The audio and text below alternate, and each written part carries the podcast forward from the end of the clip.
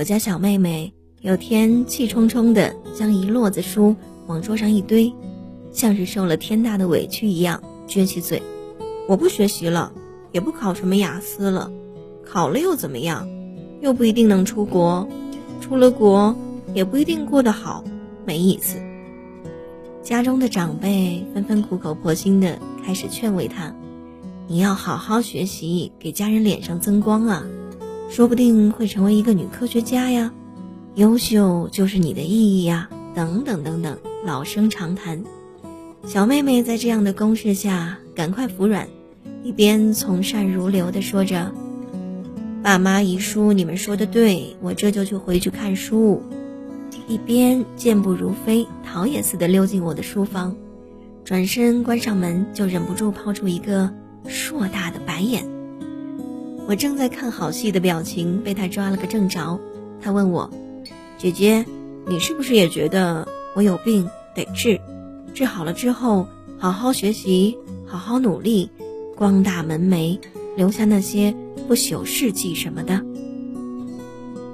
朽不朽的就说远了，有病得治倒是真的。”我毫不客气地打击了他，他颓然地往我身边一坐。像是只被雨淋的浸湿的垂头丧气的小鸡。我就是觉得我这么努力挺没有意思的，好不容易上大学了，没有一场说走就走的旅行，没谈场恋爱，连课都没逃过几节。可是你经历了许多其他的事情啊！我记得他参加了志愿者队，在破旧肮脏的宠物救助站里露出。小太阳一般的微笑。记得他参加了商业实践社，才大二的时候就做出了一份有关校园地摊生意的详细商业计划书。还记得他有多少时间泡在图书馆里，每周兴致勃勃地跟我说，今天又借到了一本特别好看的书。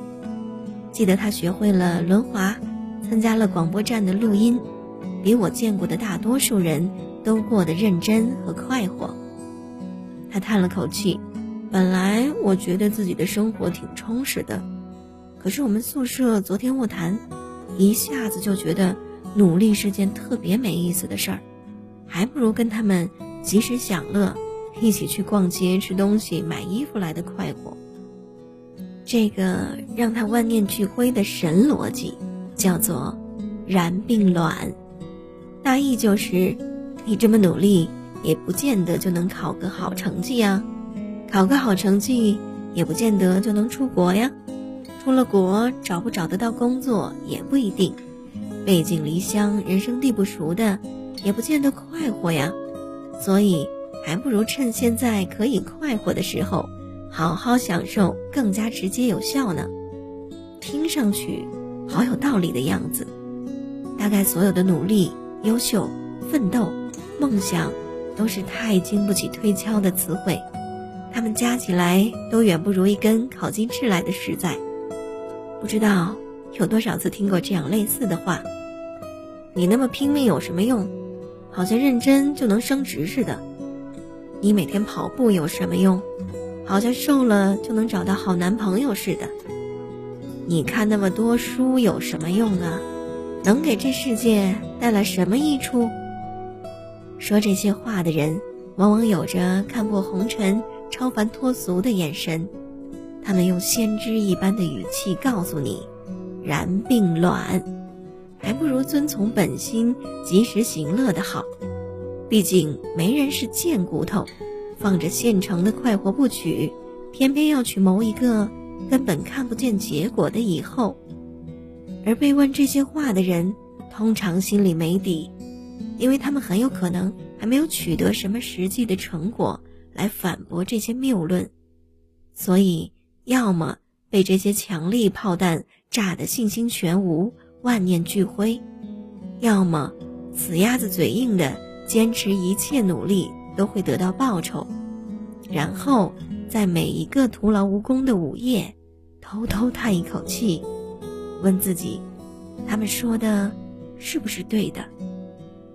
是对的，当然，所谓意义，最终也不就是尘归尘，土归土的遗忘吗？自古江东多才俊，名留青史能几人？唯一被记得的那几个，或许还是因为运气好呢。就是因为他们说的这些都是不能再正确的事情，所以思考人生本来就是个给自己找不痛快的活动。我十几岁的时候，在书上看到杨绛回信的那句话：“你就是读书太少，而又想的太多。”当时还在沾沾自喜的，觉得自己其实算是个阅读量挺大的，有那么一点资格去想的人。于是屡次将自己陷入燃并卵的死局，然后又得靠着大量的鸡血鸡汤，慢慢吊着一点心气。用很长的时间复原，直到被一位姐姐教育：“你年纪轻轻，别思考什么人生，自己的事情都还没有做到最好，偏偏要摆出一副看破红尘的姿态。你读过一百本书怎么样？一千本书又怎么样？自己没有走完一遭的时候，是无论如何都不会懂得的。”说来也好笑，思考人生的大军。往往都是二十出头的年轻人，刚刚脱去未成年人的青葱稚气，又没有步入中年的焦头烂额，于是有大把的时间用来思考：我做这件事情到底是为了什么？我有什么梦想？我努力的意义是什么？我的人生有什么特别？然后越想越心虚，直到将自己变成一个颓唐萎靡的中年人。再反过来荼毒下一辈的年轻人，这一切都是无意义的，一切都是燃并卵。可怕的是，他们说的都对。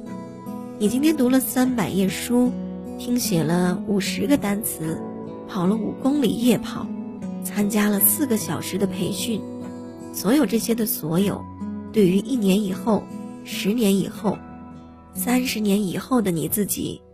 可能真的并没有任何意义。时光本来就是那么漫长的东西，以至于每个人穷其一生的努力和毕生向往的优秀，都会像糖丝一样被拉长，越来越稀薄，越来越微弱，直到消失不见，像一场不曾存在过的镜花水月一样。可是它对于今天的你，就是有意义的。让你晚上入睡的时候可以不那么心虚，不会后悔自己又虚度了一天，不会又无聊又痛苦的刷着微博、微信催眠，然后第二天清晨陷入一个好痛苦的死循环。这就是你的人生，经不得深思，经不得细想，经不得放大拉长到整个时光之路去看。去体会的人生，所以，你还有许许多多的这样的一天，可以充实的去活，然后满足的睡去。你还那么年轻，何必去思考什么人生呢？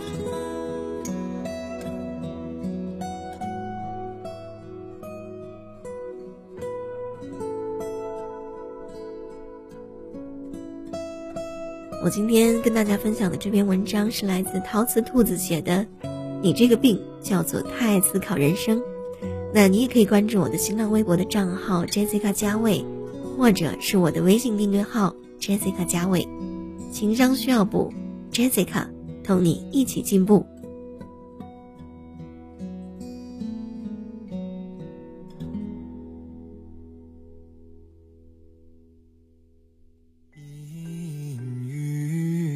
满天太阳，羞着脸，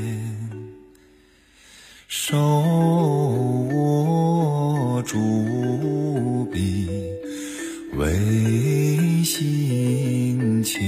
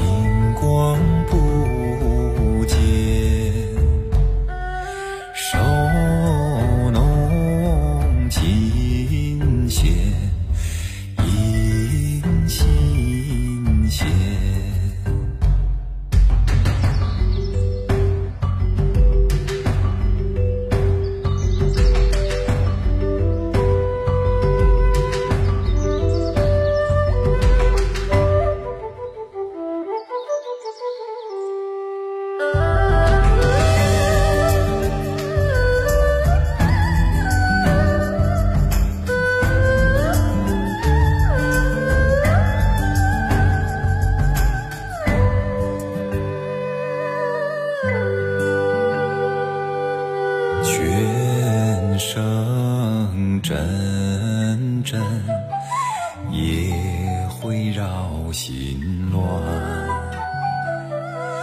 独自。